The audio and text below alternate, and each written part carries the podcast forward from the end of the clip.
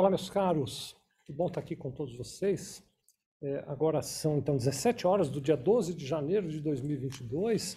Nós vamos hoje ter mais um dos Olá, encontros caros. que a gente já vem realizando É, com o objetivo de ah, discutir em parceria com os sindicatos que compõem a Fiesp, né? Então, tem vários sindicatos da indústria que estão aqui participando conosco, obrigado a todos vocês, discutir temas ligados à gestão das empresas, a tributos, esse debate, né?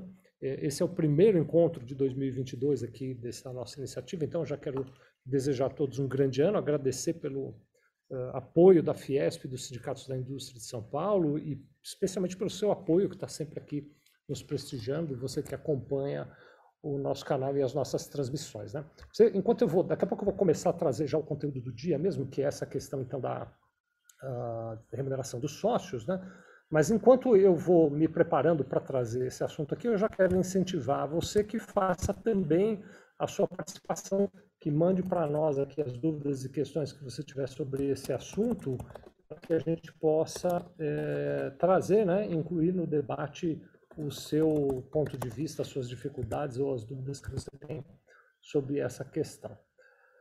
Muito bem, pode parecer muito simples, né? Aliás, bom, se você quiser participar, faça isso ali pelo chat do YouTube, se você estiver assistindo no YouTube, ou se você estiver assistindo no Instagram, no Facebook, nos comentários dos vídeos ali, né?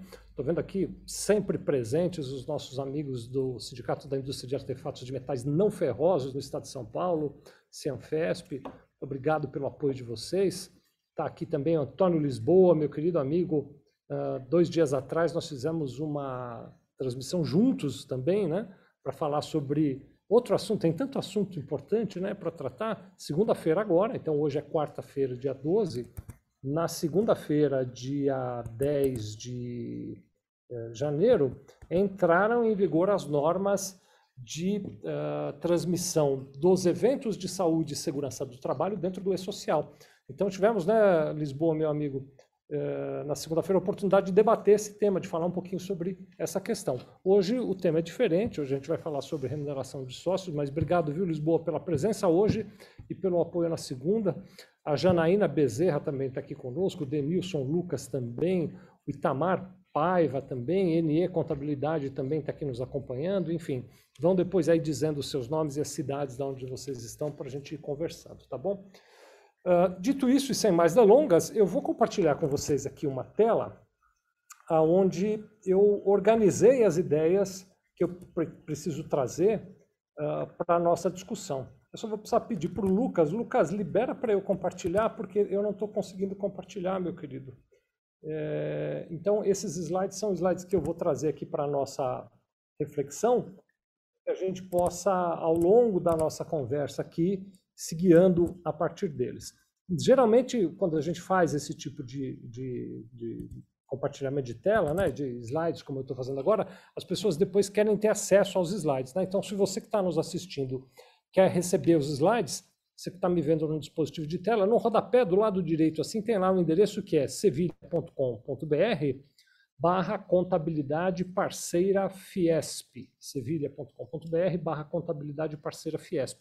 Entra nesse endereço, coloca teus dados lá que a gente manda os slides depois para você, tá bom? Então basta você deixar lá seus dados que depois a gente encaminha essas informações para vocês. Bom, quando o, o indivíduo, então, ou os indivíduos, né, vamos pensar, tem várias possibilidades, uma empresa individual, uma sociedade, uma sociedade anônima. Então, quando se constitui uma empresa, no momento em que se faz ali a constituição da empresa, nós temos os sócios, né? Esses sócios, eles, no momento da constituição, se organizam ao redor de um capital social, né? Normalmente é dessa maneira, né? Mesmo nas empresas individuais, né? Quando é uma sociedade unipessoal, por exemplo, né? 100% do capital é de alguém ou divide 50% do capital para cada sócio, no caso de uma sociedade de dois, 25 para um, 75 para outro, enfim, existe lá uma organização do ponto de vista do investimento, do quanto cada sócio está investindo e quantos por cento da empresa, a gente diz assim, quantos por cento do capital social aquele sócio terá, né? Então, essa imagem do capital social, e que é, fica atrelada à distribuição da empresa, né? ela é, então, quanto dinheiro cada sócio coloca no momento da constituição da empresa Uh, e na proporção do que cada um coloca, se distribuem uh, o capital social, as cotas ou as ações, dependendo do caso, e se distribuem então os percentuais da empresa. Então, se eu e você vamos abrir uma empresa, meio a meio, cada um de nós coloca, digamos, 500 mil reais, você põe 500 mil reais, eu também, o capital social da empresa fica sendo um milhão de reais, 50% seu, 50% meu. Então, a gente tem essa organização. Né? Estou dizendo isso porque nesta condição de investidor, quando nós colocamos dinheiro, então, portanto, investimos numa empresa, né, nós temos um, uma remuneração pelo nosso investimento. Então, essa é uma possibilidade de remuneração. Eu estou aqui aquecendo, mas daqui a pouco eu vou detalhar melhor, né? Estou só preparando assim uma base. Então, uma das possibilidades de remunerar os sócios é remunerá-los pelo investimento que eles fizeram na empresa. É uma remuneração, então, pelo capital que eles colocaram na empresa. Esse capital, eu aqui usei um exemplo de dinheiro, né? Coloquei 500 mil reais em dinheiro eu, 500 mil reais em dinheiro você. É claro, ele não necessariamente precisa sempre ser dinheiro. Ele pode ser representado também por outros bens. Eu posso colocar um imóvel que eu tenho na empresa como parte da minha integralização do capital, posso colocar equipamentos, máquinas, posso colocar bens que eu tenha outros né, dentro da empresa. Então, nem sempre ele é dinheiro, mas eu estou usando uma imagem aqui simples. Então, primeira parte, um olhar para a remuneração é remunerar o capital que os sócios investiram. Essa é uma situação. Outra situação diferente é a remuneração pelo trabalho que o sócio eventualmente exerça dentro da empresa. Eu estou aqui usando essa palavra eventualmente, porque há casos, né, claro, em que o sócio apenas investe, mas não vem trabalhar na empresa. Né? Então, nós poderíamos abrir uma empresa, nós dois juntos, na qual nós combinássemos assim: olha, nós vamos colocar o dinheiro meio a meio, e, portanto, nós vamos remunerar capital, porque nós dois colocamos dinheiro, ambos teremos direito à remuneração do nosso capital. Mas, por qualquer razão, eu não vou trabalhar na empresa, eu só estou colocando meu dinheiro. Você trabalha e toca o negócio, tá bom? Se essa for, por exemplo, a situação, então você que está trabalhando na empresa também tem direito a uma remuneração pelo seu trabalho na empresa, enquanto eu que não trabalho só terei remuneração pelo meu capital. É natural, se nós dois vamos trabalhar na empresa, então nós dois teremos uma remuneração pelo trabalho. E existe ainda uma terceira via dentro desse desenho, né, na qual, por exemplo, nenhum de nós vai trabalhar na empresa. Nós estamos colocando dinheiro na empresa, mas não vamos trabalhar na empresa. Nós vamos contratar um gestor ou uma gestora profissional e ela é que será remunerada pelo trabalho. Né? Então, poderíamos ter, é, na, na, no contrato social, isso é chamado de administrador ou administradora. Né? Eu indico alguém que vai administrar o um negócio, nem eu nem você vamos trabalhar. E aí, neste caso, eu e você teremos uma remuneração pelo capital que nós investimos na empresa, e esse administrador ou essa administradora é que terá uma remuneração pelo trabalho de gerir, de administrar a empresa. Então, o desenho todo da nossa conversa, hoje, durante esse nosso bate-papo, vai seguir a partir daí. Ora, a remuneração do trabalho, quando houver trabalho, é claro, né? e ora, a remuneração de capital pelo investimento dos sócios. Uh, então, fundamentalmente, nós teríamos como remuneração essas três possibilidades. A primeira é o prolabore, é chamado de prolabore, né? é uma expressão latina que justamente quer dizer pelo trabalho. Então, o prolabore é a remuneração do sócio ou do administrador que trabalha na empresa, que dedica tempo para exercer atividades dentro da empresa e de trabalhar dentro da empresa. Então, uma maneira de remunerar é pagar ao sócio administrador uma remuneração pelo trabalho dele, que vai ganhar esse nome de prolabore. Uma segunda possibilidade é distribuir lucros aos sócios. Aí já é uma remuneração de capital, né? Então, se a sociedade, por exemplo, só tem duas pessoas, eu e você, no final de um certo período a gente apura o lucro e delibera, decide, nós dois juntos vamos decidir o que fazer com aquele lucro. Uma das hipóteses é vamos distribuir dividendos. Né? Então vamos entregar integralmente ou parcialmente esse lucro para os sócios que são os detentores, os donos da empresa. Né? E uma terceira hipótese é remunerar o capital, remunerar os sócios com uma coisa chamada juros sobre capital próprio, né? também conhecido pela sigla de JCP, juros sobre capital próprio. Essa terceira forma ela é menos comum, mas ela existe. Né? Ela é menos comum porque ela tem características muito peculiares. Mais adiante aqui no nosso uh, discorrer da conversa eu vou explicar melhor. Né? Então ela é usada por um número menores de empresas, mas ela também é uma maneira de remuneração válida. Eu também vou tratar, não coloquei no slide principal, propositadamente, eu também vou tratar das situações questionáveis, incomuns, pouco aconselháveis uh, de empréstimo de dinheiro da empresa para os sócios, de conta corrente entre empresa e sócios, que são situações que podem representar risco. Eu vou falar disso também mais lá para o fim da nossa conversa, mas eu nem pus no slide para ela não ficar parecendo como uma hipótese válida. Ela é uma hipótese que pode trazer problemas. Então, as hipóteses válidas que não trazem nenhum problema são essas três hipóteses que estão aí na tela. É... Quero lembrar você, né? Eu, eu, falei agora há pouco, mas nunca é demais recordar, né?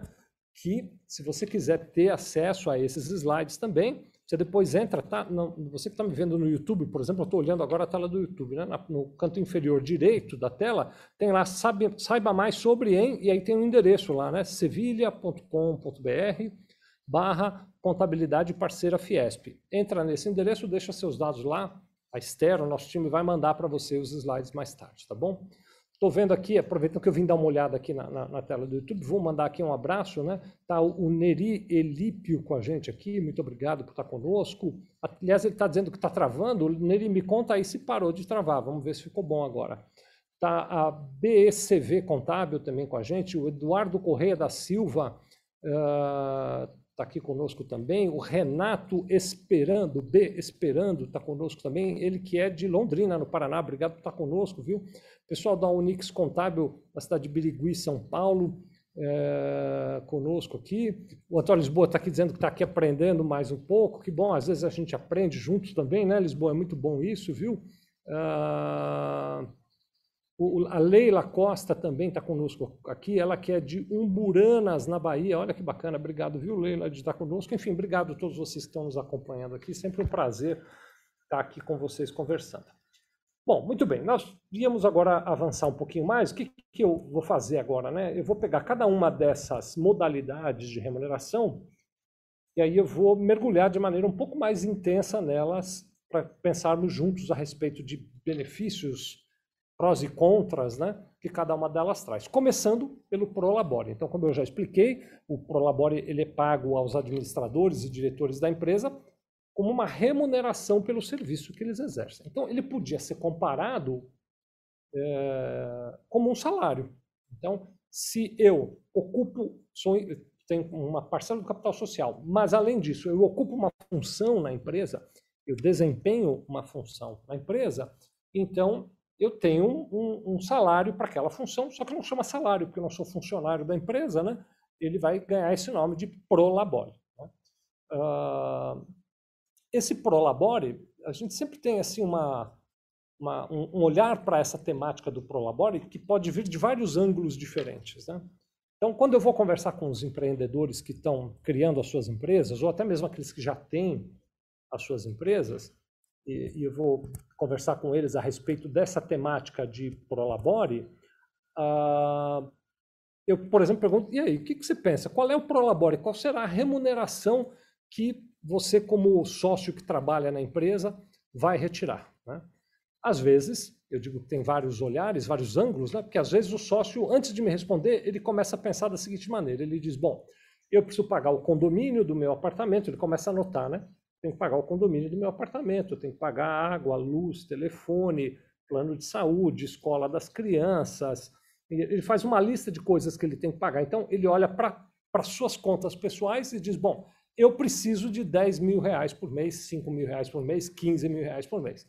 Eu preciso de um tanto de dinheiro para pagar minhas contas. Então é isso que eu pretendo tirar como prolabore da empresa. Né?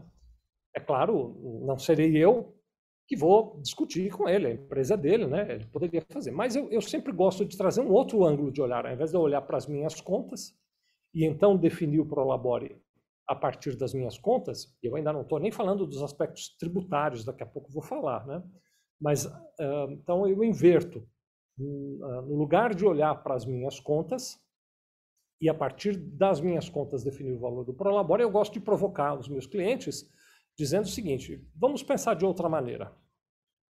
Quanto custaria para contratarmos no mercado, lá fora, um profissional para exercer na empresa as funções que você vai exercer com a mesma capacidade, com a mesma qualidade que você vai exercer? Então, quanto custaria contratar alguém no mercado? Então, uh, e aí eu gosto de comparar esses dois números. Né? Então, o sócio ele diz, ah, eu preciso ganhar 5 mil por mês. No mercado, custaria contratar 7, 8, 10, 12 mil de, por mês para contratar uma pessoa. Então, ele está com um prolabore pequeno. Uh, ou o contrário, pode ser que ele diga, não, eu gostaria de tirar 15 mil por mês de prolabore. Sim, mas no mercado eu contrato alguém para exercer a sua função por 6, 7. Então, é melhor você ficar em casa e a gente ganha o lucro. Contratamos alguém e você ganha o lucro. Então tem essa análise, né? Do ponto de vista estratégico, do ponto de vista de mercado, de definir um valor de prolabore que seja compatível com o custo daquela função ou daquelas, daquele conjunto de funções que o sócio vai exercer. Né? Uh, a diferença ele tira como lucro. Né? O que sobrar ele tiraria como lucro. Então essa podia ser uma análise. Muita gente me pergunta e, e, mais adiante até eu vou explorar de maneira mais profunda ainda, né, se existe uma determinação legal do valor do prolabore. Não há uma fixação em lei que diz o prolabore deve ser calculado através de tal fórmula, ou o prolabore é fixado em tal valor. Não é, isso é uma decisão, uma deliberação dos sócios. Eles é que deliberam da mesma maneira que, em última análise, é, são eles que deliberam para definir os salários dos seus funcionários. Então, o raciocínio ele poderia ser semelhante. Né? Uh, uma vez que eu tenho essa discussão, eu determino numa assembleia de cotistas, numa reunião de cotistas, né, o valor do prolabore. Então eu digo também, somos sócios eu e você, cada um de nós vai retirar 3 mil reais de prolabore, 5 mil reais de prolabore. Definimos qual é o valor. Né? Uh, um dos, uma das características é que a incidência tributária sobre o prolabore ela é muito alta. Então, nós vamos ver nos slides seguintes aqui que se paga muito imposto sobre o prolabore. Mas isso é um assunto à parte. Como também se paga muito imposto sobre salário. Né? Toda vez que eu contrato um, um, funcionário, sobre o salário dele tem uma série de impostos. Aliás, os do prolabore são razoavelmente parecidos com os do funcionário também. Né? Eu gosto sempre de fazer um alerta, antes de avançar, de que entender claramente até deixando de lado os aspectos tributários um pouco, né?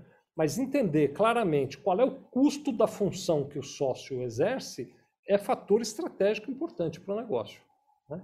Então, saber, o dia que o sócio não puder mais trabalhar ou não tiver mais interesse de trabalhar, quanto custa ter uma pessoa exercendo essa função. Isso tem que compor a minha estrutura de custos. Né?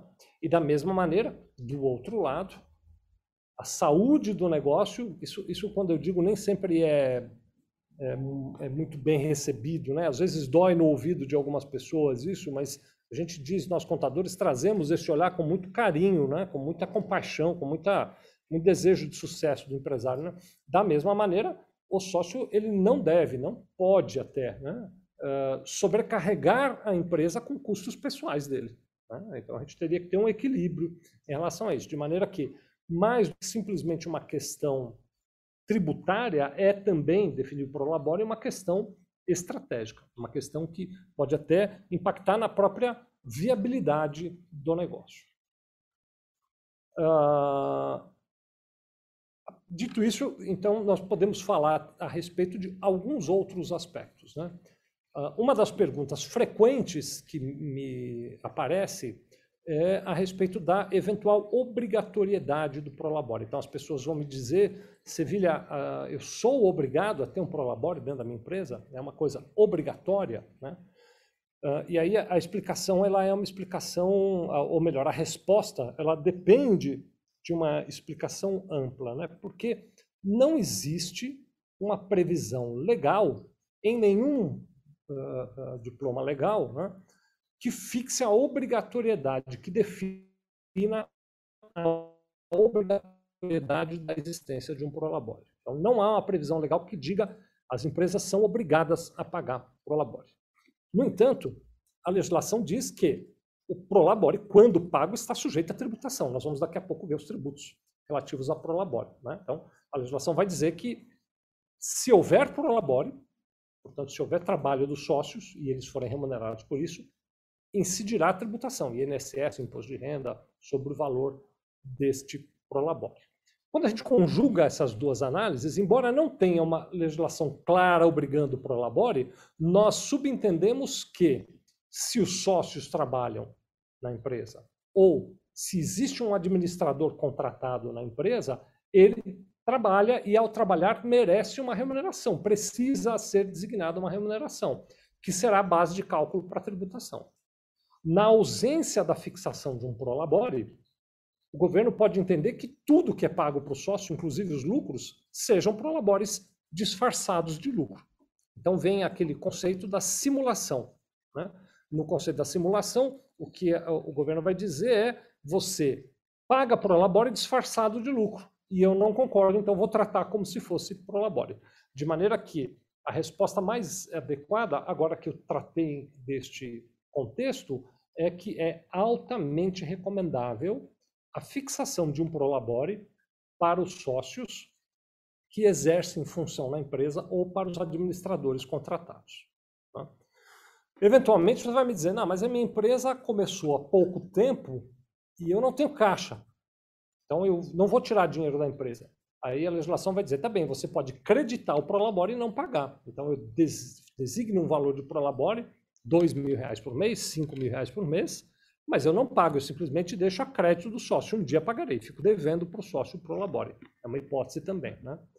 Uh, ele, ele prolabore não precisa ser igual para todos os sócios que exercem atividade na empresa.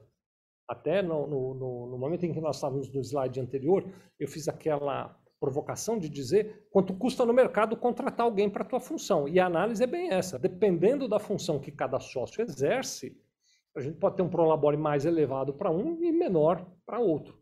Uh, não só a função, mas a carga horária que cada um dedica, porque eventualmente um trabalha o dia inteiro, o outro trabalha em, em é, período parcial, na empresa, né? Então nós vamos fazer uma análise efetivamente pelo serviço que será prestado, o tipo de função, a quantidade de horas, e isso nos leva até a condição de ter prolabores distintos, maior, menor, para cada um dos sócios ou administradores que sejam remunerados. Este prolabore, ele vai uh, fixar, ou ele vai, perdão, impactar, melhor dizendo, na definição da aposentadoria que aquele sócio vai receber. Então, é, quando eu falo disso, é frequente, e eu gosto muito de realçar essa questão, quando eu falo dessa, desse aspecto da aposentadoria, muitas vezes os, os sócios com quem eu estou conversando olham para isso de uma maneira enviesada e dizem, não, mas eu não estou interessado na minha aposentadoria do INSS e tal, né? E aí eu gosto, vou contar agora para vocês uma, uma história, acho que tem uns dois anos que eu ouvi esse depoimento, um ano e meio talvez, né? De um cliente muito antigo nosso, um cliente que está conosco. Aliás, esse ano a Sevilha completa 35 anos de existência, né? agora em maio vamos completar 35 anos de existência. Esse cliente está conosco, foi um dos primeiríssimos clientes. Né? E eu tive essa conversa com ele sobre Prolabore, vou até uh, uh, já adiantar, ele na ocasião quis fixar um valor de Prolabore bem pequenininho para ele, eu disse, olha, fique atento, valor de Prolabore pequeno, aposentadoria pequena. Ele disse: Não, não faz mal, meus planos não são viver da aposentadoria quando eu precisar mais adiante, eu farei outros investimentos e tal, não vou precisar da aposentadoria. Ele, se sócio, se aposentou há um ano e meio, dois anos, e ele me procurou para dizer: Sevilha, você tinha razão, eu me aposentei com um salário mínimo, é o que ele está recebendo agora de aposentadoria, né?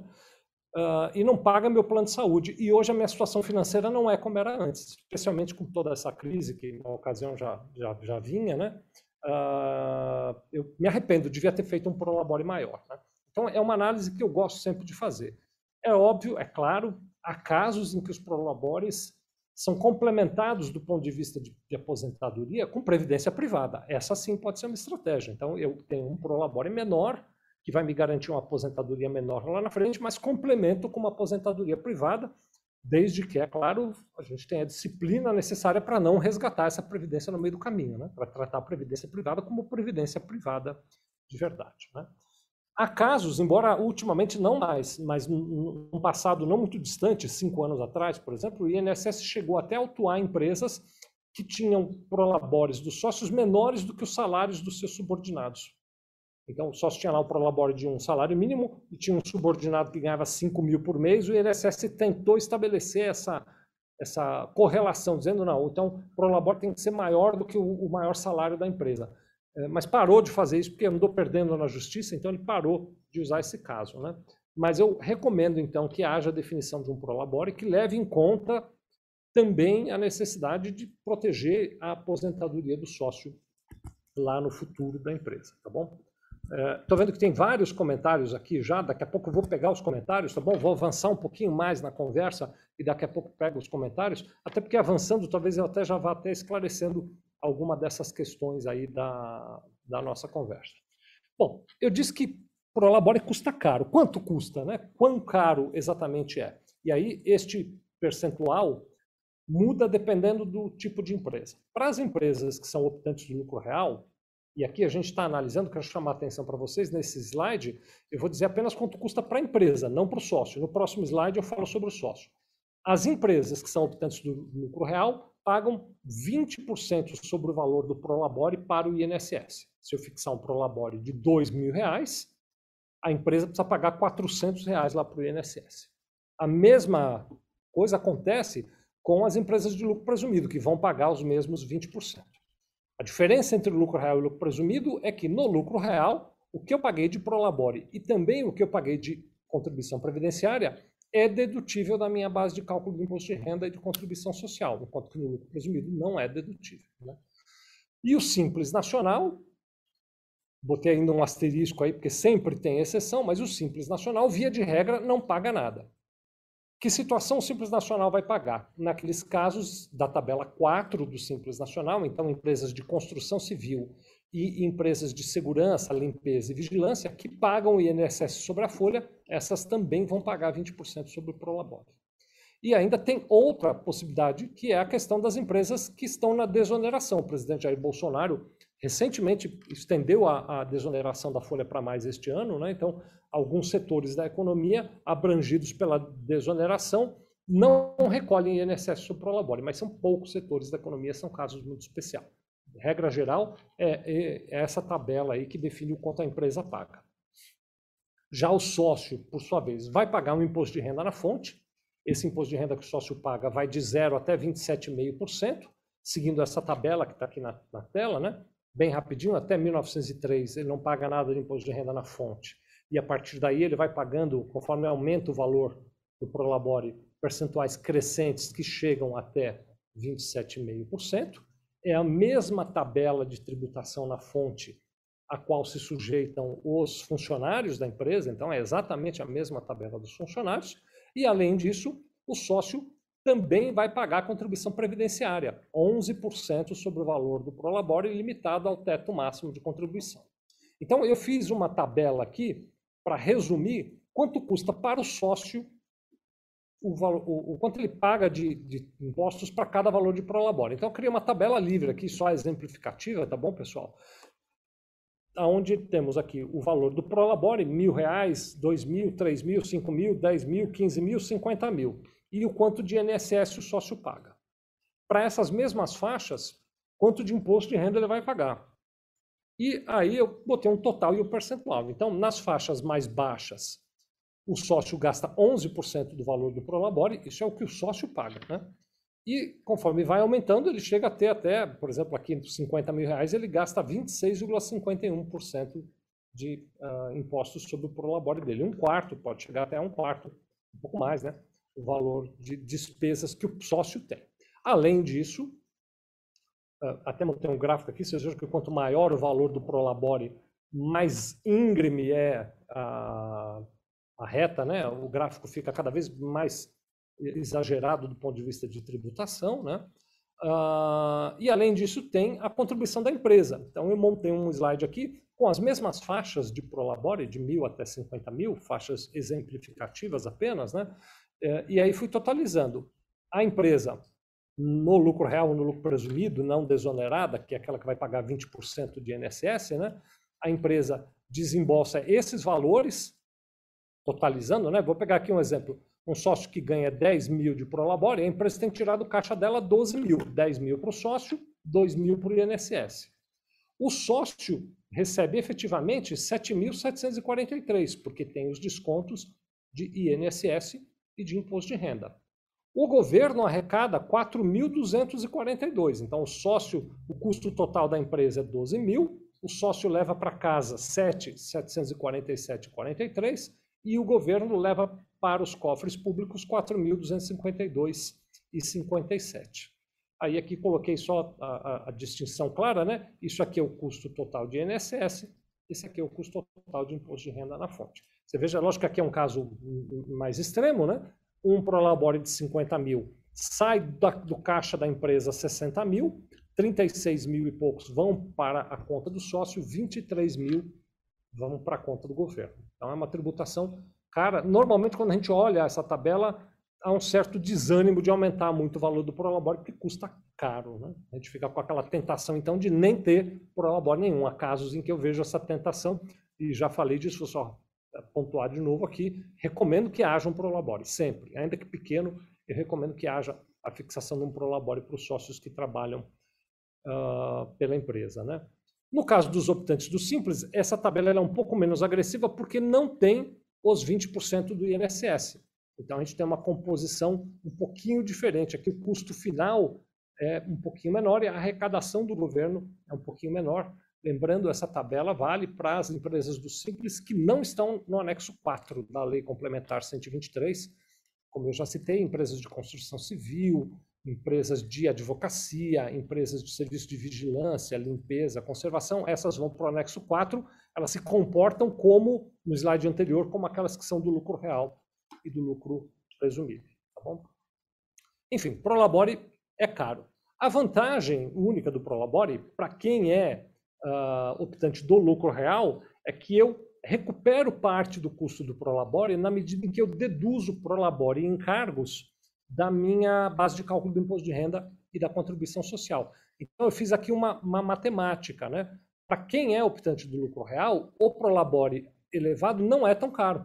Acaba não sendo tão caro. Para você ter uma ideia, até o Prolabore de 3 mil, a conta é positiva, ou seja, o que eu gasto é menos do que eu recupero na base de cálculo do imposto de renda e contribuição social, e mesmo no caso mais extremo dessa minha tabela aqui, né, um Prolabore de 50 mil reais, o custo final, compensando o que eu recupero do imposto de renda, acaba sendo apenas de 2 mil, apenas não, é bastante dinheiro, mas enfim, acaba sendo de 2.800, enquanto que na outra tabela, vocês vão se lembrar, dava quase 27 mil reais. Né? Então, para quem está no lucro real, pode valer a pena ter um prolabore maior. Tá? Há também muita, muito questionamento sobre, para quem está no Simples, prestadores de serviço do Simples, que estão na tabela 3 ou na tabela 5, sujeitos àquela regra do fator R, né? Quando eu aumento o valor do Prolabore, eu posso ir para a tabela 3, eventualmente, e a partir daí tem uma tributação do Simples menor. Então pode compensar, é preciso fazer uma matemática. Essa eu não simulei, porque ela já é mais complexa, né? É, mas é possível fazer uma matemática que eventualmente recomende para uma empresa do Simples ter um valor de prolabore maior.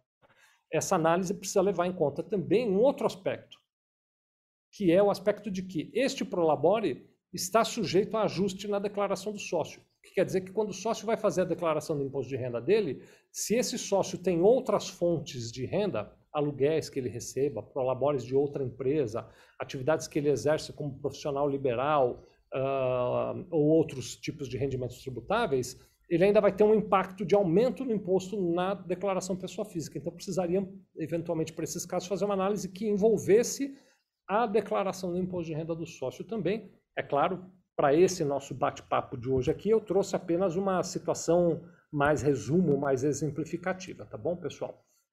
Deixa eu relembrar vocês, se você precisar, quiser ter uma cópia desses slides, basta você entrar nesse endereço, está na tela, mas eu vou dizer agora, www.sevilha, não tem R o Sevilha, tá bom? www.sevilha.com.br barra contabilidade parceira Fiesp. Preencha um formulário ali para a gente ter seus dados, a Estéreo, o nosso time vai fazer chegar na sua mão. Tem bastante comentários aqui, estou de olho nos comentários, viu, pessoal? Vou prosseguir só mais um pouquinho nos slides aqui e já venho pegar os comentários para o nosso bate-papo. Muito bem. Vou agora, então, para o próximo modelo, que seria a distribuição de lucros. Né? Então, um, um tipo de remuneração que nós já exploramos até uma certa profundidade, prolabore. Outro tipo é a distribuição de lucros.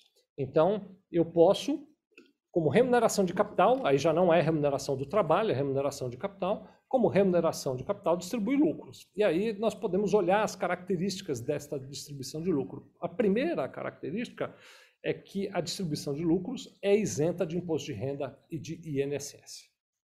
Aí você vai me dizer assim, mas Sevilha, eu vi uma notícia, ou ouvi uma notícia dizendo que o governo passaria a tributar a distribuição de dividendos. Né? O nome técnico, a gente chama de distribuição de lucros, mas o nome técnico exato é distribuição de dividendos. Né? O governo passaria a, distribu a tributar a distribuição de lucros ou distribuição de dividendos e não, você está dizendo agora que não há tributação. Então, deixa eu explicar isso.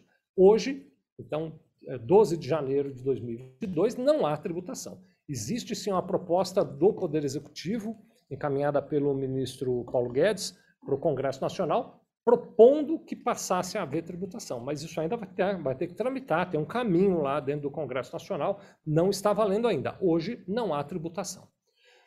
Uh, uma das características mais peculiares da distribuição de dividendos é que, para eu distribuir lucros, é preciso que os lucros existam. É, é, pode parecer é, exagero trazer né, um comentário desse tipo aqui, mas então eu não posso, se a empresa tem prejuízo, distribuir lucros. A legislação não permite. Né? Então, se a empresa tem prejuízo e eu quero dar dinheiro para o sócio, o meio legal é para colabore, não dá para ser lucro. Só posso distribuir lucro quando os demonstrativos contábeis apontam lucro.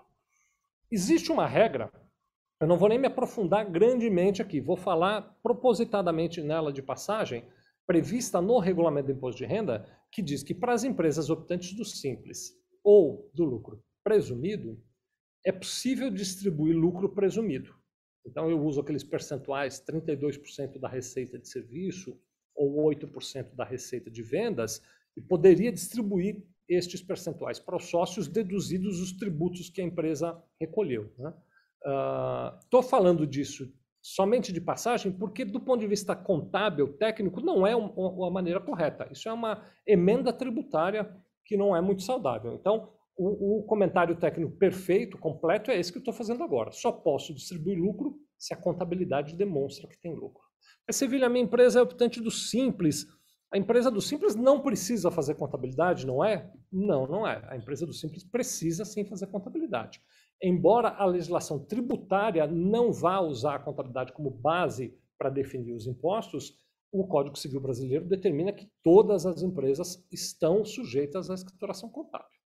A ausência da escrituração contábil, além de impedir a distribuição de lucro ou dificultar, prejudicar a distribuição de lucros isentos, ela também pode aumentar a responsabilidade dos sócios pelos negócios, porque ela pode levar à ausência da escrituração contábil a desconsideração da personalidade jurídica, aumentando o teu risco, você que é dono de uma empresa, de ter os seus bens pessoais respondendo por dívidas da empresa. Então, é muito importante manter a escrituração contábil da empresa, e aí eu volto no meu comentário. Se eu tenho a escrituração contábil, demonstrado o lucro, a legislação permite que eu distribua esse lucro de maneira isenta.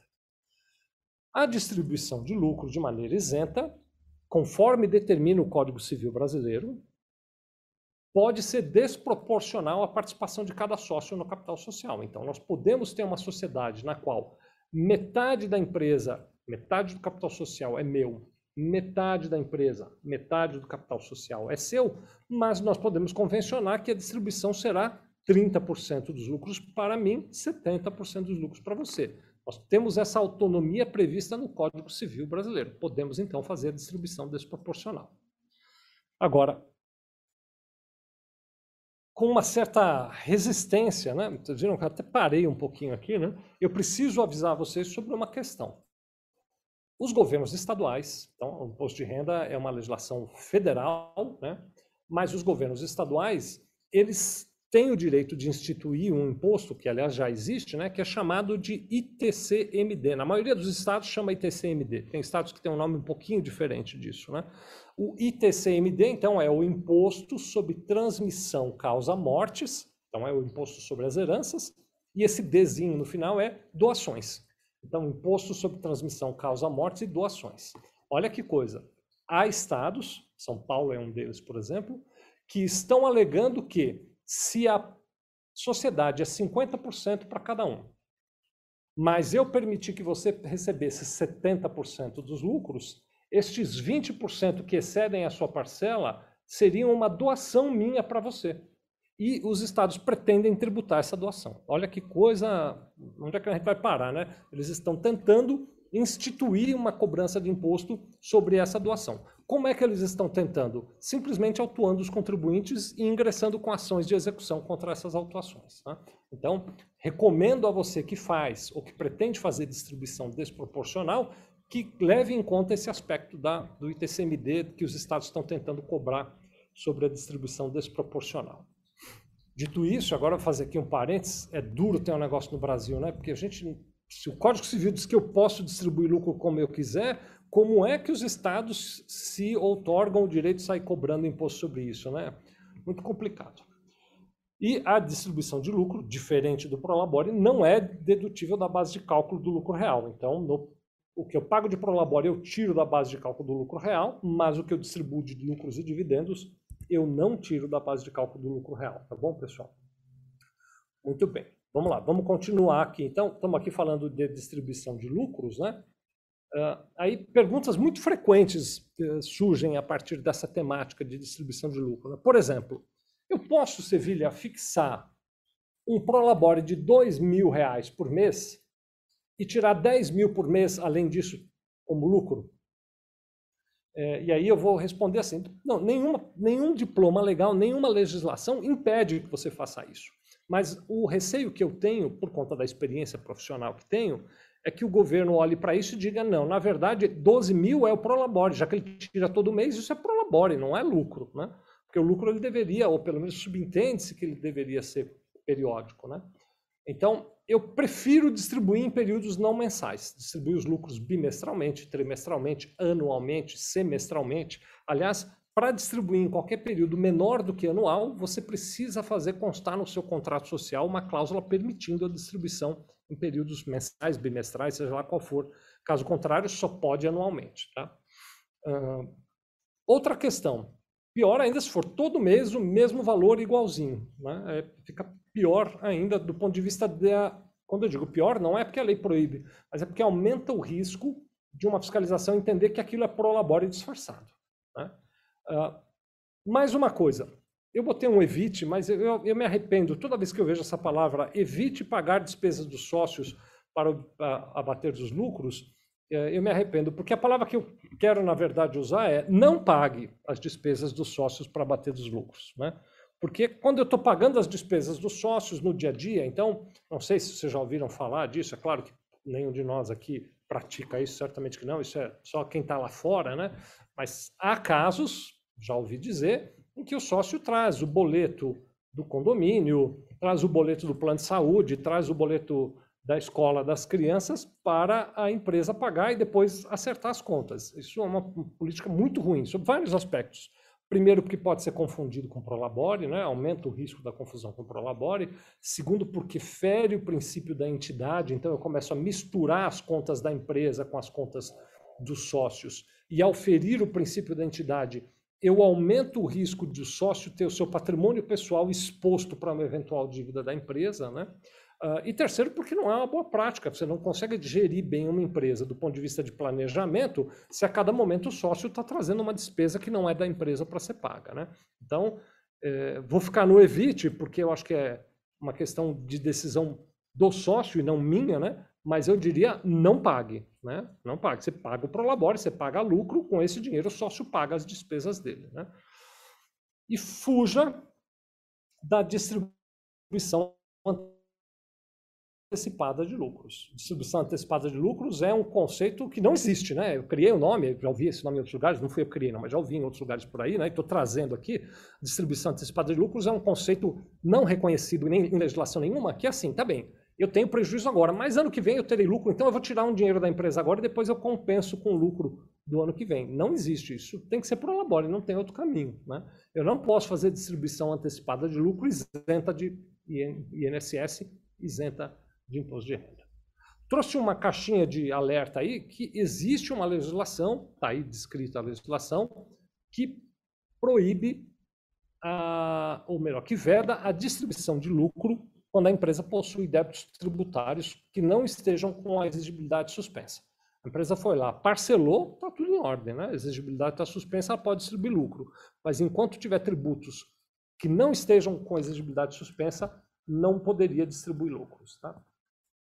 Estou dizendo aqui não poderia, porque há muitas ações na justiça que ganharam o direito de distribuir lucros mesmo assim, né? Consideram essas uh, legislações uh, ilegais, às vezes até inconstitucionais. Muito bem. Uh, vou lembrar você, você que está nos assistindo, quer ter acesso a esses slides, você entra lá, sevilha.com.br barra contabilidade parceira Fiesp, preenche seus dados ali, a Esther, o time dela vai fazer chegar nas suas mãos. Estou vendo várias perguntas aqui, a mais recente, inclusive, do meu querido irmão Antônio Lisboa. Lisboa, eu não saio daqui sem responder sua pergunta, tá bom?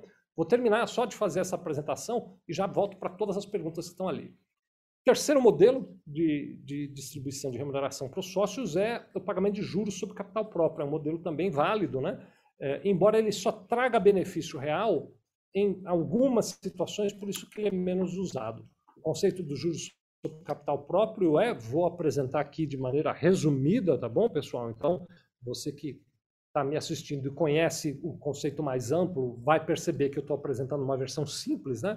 Mas então, se eu pus 500 mil reais de capital social ali na empresa, uh, eu pus aquilo na empresa, mas eu podia ter posto, sei lá, num fundo uh, de aplicação financeira, né? Eu podia ter posto na poupança, eu podia ter posto num CDB, né? Que ia me render alguma remuneração. Então, o governo reconhece que a empresa pode pagar juros sobre aquele capital que o sócio deixou à disposição da empresa, que é o tal do capital próprio. Né? Na verdade, Tecnicamente, não é nem sobre o valor do capital, é sobre o valor do que a gente chama de patrimônio líquido, que é o dinheiro do sócio que está ali investido no negócio. Né? É um, um conceito abstrato. Para esse nosso entendimento, nem faz muita diferença, eu não vou nem me aprofundar muito nele. Esse juros sobre capital próprio, então, ele tem algumas limitações. Né? Ele pode ser a taxa de juros de longo prazo, uma tal de TJLP, ou 5% ao ano sobre o patrimônio líquido, o que for menor. Eu acompanho das duas o que for menor. Tem ainda outras limitações que estão ditas aí, então não pode, uh, ele precisa se limitar né, ao maior dos seguintes valores, ou 50% do lucro líquido do período de apuração, ou 50% dos saldos dos lucros acumulados e reservas de lucros. Então tem umas regras adicionais, mas a vantagem é que quando eu pago juros sobre capital próprio, e ele vai se aplicar quando eu não tenho dividendo para distribuir, ele pode ser útil, né? Uh, o sócio paga apenas imposto de renda apenas né? vai pagar imposto de renda, não paga INSS e paga um imposto de renda com percentual de 15%, que é um percentual menor do que pode chegar até 27,5% na tabela. Quem investe em ações, por exemplo, vai ver que as sociedades anônimas de uh, capital aberto, né, que estão na Bolsa de Valores, a maioria delas paga juros sobre capital próprio, porque é vantajoso, uma vez que esse juros sobre capital próprio é dedutível da base de cálculo do imposto de renda da empresa, e a dedução lá é maior do que o custo do imposto de renda do sócio. Então, vale a pena, muitas empresas usam esse modelo de juros sobre capital próprio. Você que tem uma empresa que não é sociedade anônima, só usaria juros sobre capital próprio se for uma empresa de capital fechado optante do lucro real, vale a pena, né? Ou, se você tem uma empresa do simples e do lucro presumido e não tem lucros para distribuir e quer fazer chegar dinheiro nos sócios, esse pode ser um caminho para fazer que não seja ainda o prolabore, que é o juros sobre capital, sobre capital próprio, ele tem uma tributação menor do que a tributação do prolabore. Tá bom? Então, pela ordem, olhando sobre o aspecto tributário, o mais barato é distribuir lucro, com as ressalvas todas que eu já fiz. Depois, juros sobre capital próprio. E o mais caro é pagar prolabore para os sócios. Tá? Eu havia prometido no começo da nossa conversa que eu ia trazer esse tópico agora, então, que é, tá bom, mas a empresa pode emprestar, fazer mútuos ou ter uma conta corrente com sócios? Né? Uh, a resposta formal seria não, não pode, né? mas eu vou tentar ser um pouco mais elástico na minha resposta. Né? Digo não, não pode, porque, assim, fundamentalmente, salvo as empresas que têm por objeto a atividade de financiamento, uma empresa não pode, não, não foi constituída com o objetivo de emprestar dinheiro para ninguém, que dirá para os sócios. Né? É, então, sempre que se empresta dinheiro para os sócios, tem esse olhar de dizer: será que isso aqui não é distribuição de uh, prolabore, melhor, pagamento de prolabore disfarçado, sempre tem esse olhar duvidoso por parte do governo. Então, tem o risco da autuação.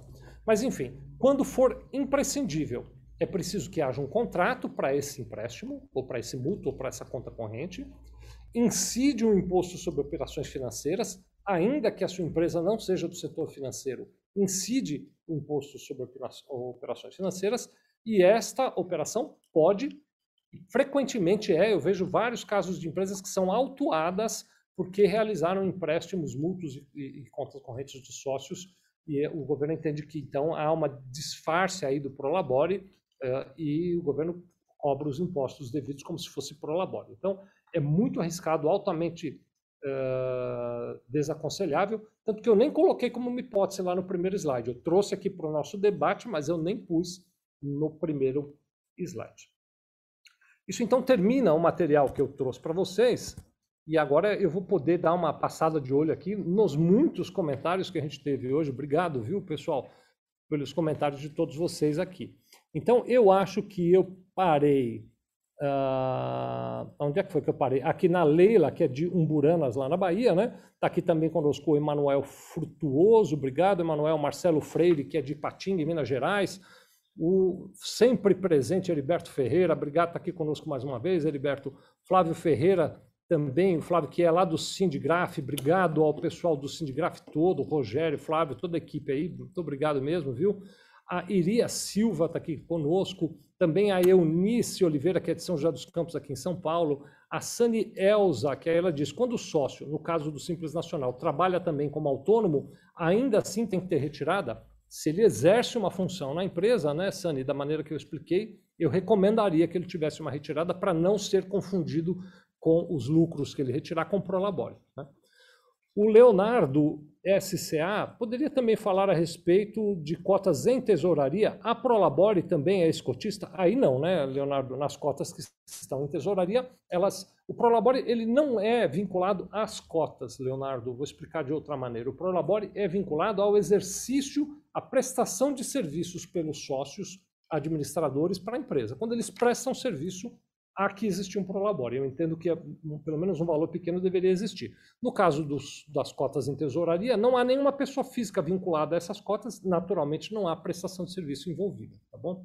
O Emanuel Furtuoso, o sócio tem que ter o prolabore para poder receber a distribuição de lucro? Não, a legislação não prevê assim. Mas, na ausência de prolabore, é frequente que o governo olhe para a distribuição de lucro como prolabore disfarçado. Então a gente começa a ter assim um, algum risco. Por isso é que eu recomendo que haja sempre um prolabore, tá bom? A Janaína, a empresa do Simples Nacional, com apenas um sócio, um sócio, esse tem que ter prolabore se ele prestar serviço, né? Então, se ele tiver uma atividade de serviços na empresa, eu recomendo que ele tenha sim um prolabore. Onix Contábil, a retirada de prolabore, conforme o inciso 5 ali na tal, ele cita aqui todo um diploma legal, né? Menciona que o sócio é um segurado obrigatório da Previdência na categoria de contribuinte individual. Está perfeito a sua consideração, Onix. Mas ela não fixa a obrigatoriedade de um prolabore. Então ele diz, olha, ele é um segurado da Previdência. Essa legislação dá ao sócio o direito de ser contribuinte da Previdência. Mas não fixa a obrigatoriedade de um prolabore lá, não textualmente. Subentende-se, né? Esse é um dos diplomas legais que a gente pode citar, que é altamente recomendável, porque se ele é um segurado e ele presta serviços, ele deveria contribuir para a Previdência, e a única maneira dele contribuir para a Previdência é através do Prolabore na qualidade de sócio. Tá? Obrigado pela contribuição, viu, pessoal da Onyx. O João Alexandre está aqui dando um oi, ele é de Jacobina, na Bahia. O João Pedro Magalhães, o valor mínimo do Prolabore não é o salário mínimo. João Pedro, se o sócio, por exemplo, exerce uma atividade em tempo parcial, meio período, ele pode ter um, um valor de prolabore menor do que um salário mínimo, proporcional por hora ao salário mínimo, viu, João?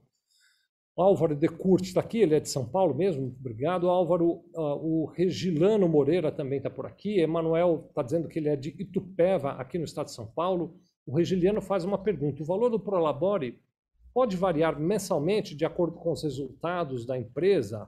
Regiliano, excelente Regilano, né, na verdade, ou é Regiliano, sei lá, estou tendo dificuldade de enxergar, confesso para vocês que não está muito claro aqui, espero estar tá falando seu nome direito. Excelente pergunta, Regiliano, excelente pergunta. Há casos, sem dúvida nenhuma, casos em que o próprio funcionário tem um salário variável, ganha uma comissão e coisas dessa natureza. Então, havendo uma regra clara para a remuneração do trabalho do sócio que seja variável, é perfeitamente possível. Eu tenho um sócio que exerce função de vendedor e ganha comissão. E aí ele poderia ter, sim, um prolabore variável. Viu? Aliás, no caso dos sócios, não foi sua pergunta, muito obrigado, muito boa mesmo a pergunta, mas no caso do Prolabore, eu posso até, diferente dos salários, reduzir o valor. A empresa está passando por dificuldades financeiras, o Prolabore era 5 mil, passa a ser R$ 1.500. Eu poderia fazer uma coisa assim. Emanuel Frutuoso também está, no caso de uma empresa do Simples Nacional sujeita ao fator R, o Prolabore do sócio para variar de acordo com o faturamento, então acho que ele quis dizer pode variar de acordo com o faturamento para se manter com a alíquota mais baixa.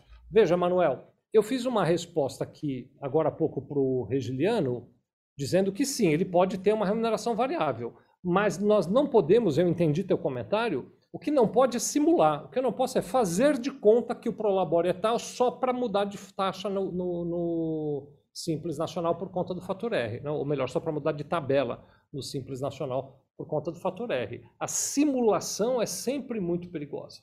Então, quando eu respondi o Regiliano, eu estava falando sobre um sócio que exerce atividade de venda e que ficou determinado que ele ganhe uma comissão sobre as vendas que ele executar, como um funcionário ganharia comissão. Aí eu tenho uma justificativa clara. Agora, simplesmente simular para que eu mude para a tabela do simples mais vantajosa, eu vejo risco nisso. Embora, se você for olhar na legislação, nada proíbe, mas eu vejo risco porque o, o, o fisco pode entender que isso tudo é apenas uma forma de enganá-lo para não recolher os tributos, tá bom?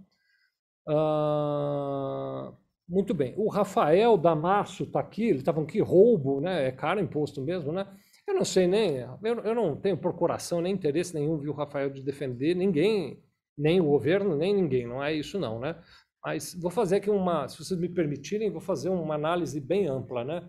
Se você considerar o tamanho que o Estado brasileiro tem, precisa de dinheiro, tem que cobrar caro, né? É uma relação direta entre o tamanho do Estado e a necessidade de arrecadação dele, né? Então, a solução seria ter um Estado menor, mais enxuto, né? O Linney Grant, já vi ele por aqui, esse nome diferente eu não, não me esqueceria não, né? Estava muito bom esse curso, parabéns, obrigado Linney de estar conosco, viu? O Onyx também está, Onyx Contábil também está sempre agradecendo. Gostaria de perguntar, é, referente à distribuição de lucros no Simples Nacional para uma entidade prestadora de serviços. Onyx, acho até que eu já falei sobre isso. Aliás, ele continua aqui. Ela pode distribuir 100% do lucro, eu estou imaginando que você está falando, né? Pode. Então, o limite para a distribuição do lucro, uh, para que ele fique isento de imposto de renda de INSS, é até 100% do lucro demonstrado na escrituração contábil. Então, ele poderia distribuir 100%.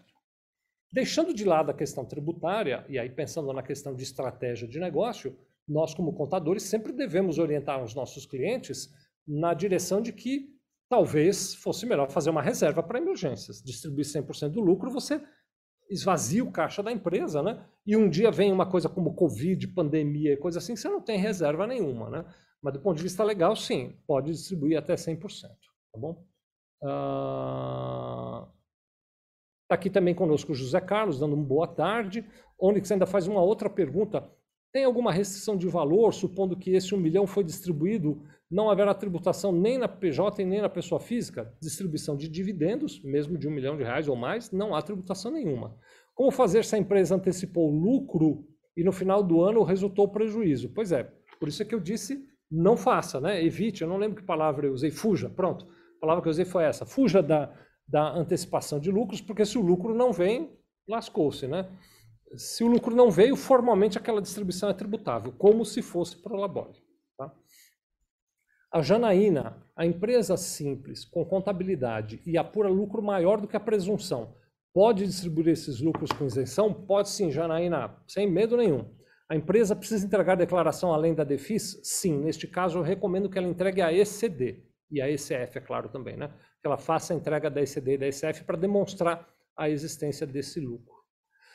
Emanuel está aqui trocando uma palavra com Regiliano, mas obrigado pelo papo de vocês dois. Onyx está dizendo sobre que o único impedimento para distribuir lucro é somente em caso de dívidas de salários. Fora isso, há outros. Há a previsão no slide, eu passei agora há pouco, né, Onyx? Aliás, se vocês quiserem ter acesso aos slides, Entrem lá, sevilha.com.br barra contabilidade parceira Fiesp, tudo junto, Sevilha, sem R, sevilha.com.br barra contabilidade parceira Fiesp, tudo junto, tudo letra minúscula, preenche o formulário e a gente manda para vocês os slides, tá? Então, há impedimentos, pelo menos previstos na legislação, em relação a empresas que têm débitos tributários que não estejam com a exigibilidade suspensa. Agora sim, a pergunta que eu tinha visto aquela hora aqui do meu querido irmão Lisboa, né? Uh, existe a possibilidade de existir duas modalidades ao mesmo tempo? Por exemplo, a empresa tem prolabore dos sócios e também distribui lucro. Sim, Lisboa pode ter as três modalidades. A empresa pode pagar prolabore, distribuir lucro e pagar juros sobre capital próprio. Pode sim, viu, meu amigo? João Pedro Magalhães, fixar um percentual, uma percentagem, ele diz aqui, 10% na distribuição de lucro mensal seria uma boa prática, ao invés de fixar um valor? Eu, eu entendo que não, João Pedro, que eu entendo assim, a boa prática, não só do ponto de vista tributário, mas do ponto de vista de gestão, é eu faço a apuração dos resultados através da contabilidade, chamo os sócios e os sócios deliberam sobre que destino dá para aquilo. Uma deliberação fixa não seria uma boa prática essa deliberação vai levar em conta o momento da economia, as necessidades de investimento da empresa, o planejamento de caixa futuro da empresa. Então, é um, uma coisa que deveria ser debatida a cada encerramento de período. A Mara Lúcia, boa tarde. Alguém poderia informar o e-mail para solicitação desse material? Grato. Mara, vou repetir, não é um e-mail, é um lugar, você entra num site, né? sevilha.com.br barra contabilidade parceira Fiesp e aí preenche o formulário lá, tá bem? Muito bom. Uh, vamos ver aqui que mais. O Daniel, Bre... Daniel Berigre. Boa tarde. Vai disponibilizar o slide? Acabei de explicar, né, Daniel? Acho que agora já está claro. Obrigado por, pelo seu interesse. O João Pedro Magalhães, que é da Federação das Indústrias do Estado do Ceará, lá em Fortaleza. João Pedro, um abraço a você e todos aí da FIEC. Saudades de visitar vocês aí, já fui várias vezes aí. Em breve, se tudo correr bem, volto, viu? O Vinícius está aqui também conosco, a Sanielza, adoro as explicações do Vicente Sevilha. Obrigado, viu, Sani? Fico até constrangido aqui, lisonjeado, viu? Uh, ele está falando que ele podia voltar com aqueles vídeos curtinhos que tinha antes, né? Quem sabe, Sani? Vamos ver, uma hora dessas a gente volta lá, viu?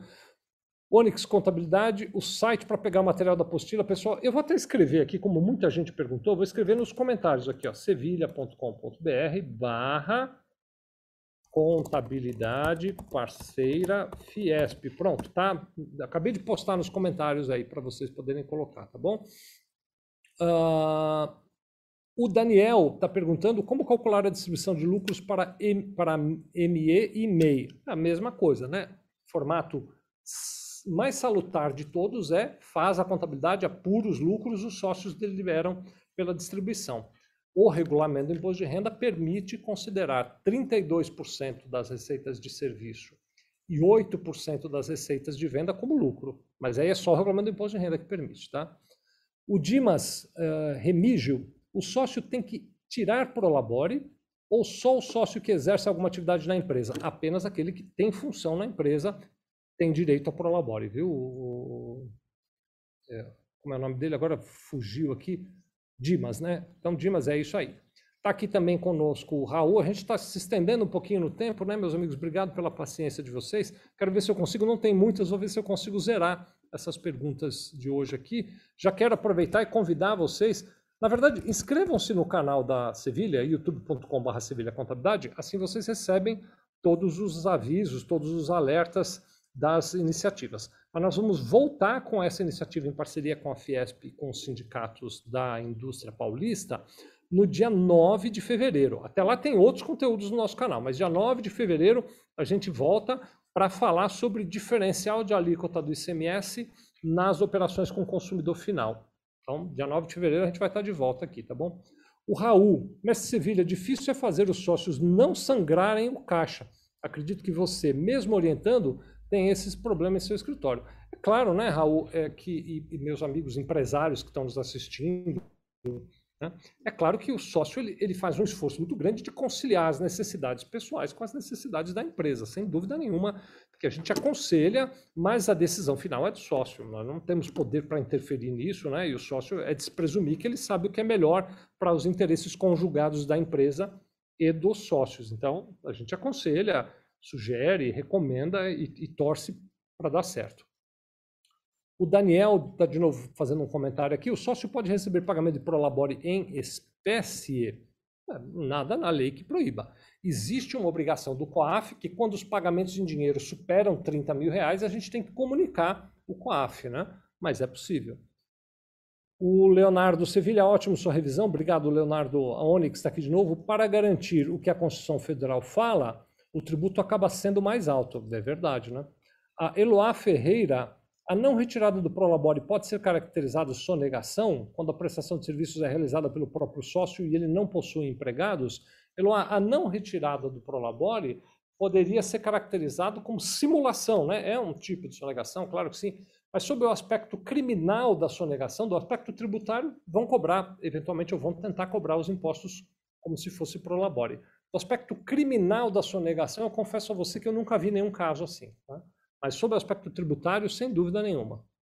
O Vinícius, o sócio já aposentado, precisa ainda de prolabore? Não recolhe mais GPS, daí pergunto se a distribuição de lucro pode manter ocorrendo normalmente. Vinícius, o fato dele estar aposentado ou não, não altera o fato que ele presta serviços. E então uma pessoa aposentada que consegue um emprego, ainda que ele esteja aposentado, ele é registrado e tem contribuições previdenciárias. Então deve caber o prolabore na mesma proporção quando o sócio é aposentado. Uh, Leonardo, alguma sugestão de como fazer para incluir colaboradores no quadro societário com objetivo de encargos salariais e melhorar os rendimentos do ex-colaborador? E que natureza jurídica melhor? Leonardo tem uma sugestão sim, não faça isso. Né? É, a sugestão básica é essa. Se o indivíduo é funcionário, não há que se disfarçar, não, não, não, não cabe fazer uma simulação para tratá-lo como se fosse sócio, viu? o Daniel, mas o Simples não está isento da ECD? Sim, mas se eu quero distribuir lucros em valor maior para os sócios, só pela ECD, só com ECD. Uh, aí eu coloquei aqui o endereço né, dos slides, sevilha.com.br barra contabilidade parceira Fiesp. O Dimas está perguntando se vai ficar gravada, vai nesse mesmo link que você está assistindo, viu? Simples Nacional tem alguma obrigação acessória na distribuição de lucros? Sim, acabei de falar da ECD, né, pessoal da Onyx. Se distribui lucros acima dos percentuais de 32% e 8%, respectivamente, de receita de serviços e vendas, tem que entregar ECD. A BECV Contabilidade é uma honra sempre ouvir, professor. Já inscrita no canal. Obrigado, Cláudia. Eu estou honrado de você estar sempre aqui conosco, viu? E o Dimas, nós que somos pequenos comerciantes, cometemos muitos erros por falta de conhecimentos. Essa sua live ajuda muito a todos nós. Fico feliz, Dimas. É para isso que a Fiesp e os sindicatos da indústria do Estado de São Paulo me convidaram para vir aqui, para que a gente, juntos, né, sindicatos, eu e vocês todos aqui, possamos ter mais um canal de apoio. Nós sabemos, os sindicatos da indústria sabem muito bem quanto é difícil empreender, né? Então toda ajuda é pouca. Né? A gente até se sente, eu os sindicatos, nos sentimos até na obrigação de fazer mais ainda do que a gente já vem fazendo. Você que está me assistindo e que gosta de receber ajuda, eu vou fazer uma recomendação. Procure conhecer mais os serviços que são oferecidos pelo sindicato que representa a sua categoria, o sindicato patronal da sua categoria. Eu conheço bem o sistema sindical, em particular o sistema sindical do Estado de São Paulo, né? Os sindicatos patronais são grandes prestadores de serviços para te ajudar, né? Este, por exemplo, o encontro que a gente acabou de fazer é um dos exemplos. Então, seja qual for a sua área de atividade, vá conhecer o seu sindicato patronal, descubra que serviços estão lá à sua disposição, faça parte do seu sindicato patronal este modelo de associativismo é muito importante e eu tenho certeza que vai te ajudar. Talvez de todas as dicas que eu dei na nossa conversa de hoje, essa seja a qual você vai mais me agradecer. Vá fazer parte do seu sindicato patronal. Quero agradecer, por fim, então, a todos vocês que ficaram conosco. Esticamos 10 minutos mais do que o programado para a live, né? Mas quero agradecer muito a vocês pela paciência, agradecer à Federação das Indústrias do Estado de São Paulo, especialmente a todos os sindicatos que fazem parte dessa iniciativa. Está aí o loginho na parte de baixo, está o logo de cada um dos sindicatos. Um prazer, uma honra, uma alegria enorme estar aqui com vocês. Um beijo no coração de todos. No nosso canal do YouTube tem mais conteúdo, mas nós voltamos com a iniciativa dos sindicatos dia 9 de fevereiro, 17 horas. Tchau, tchau, pessoal. Muito obrigado, viu?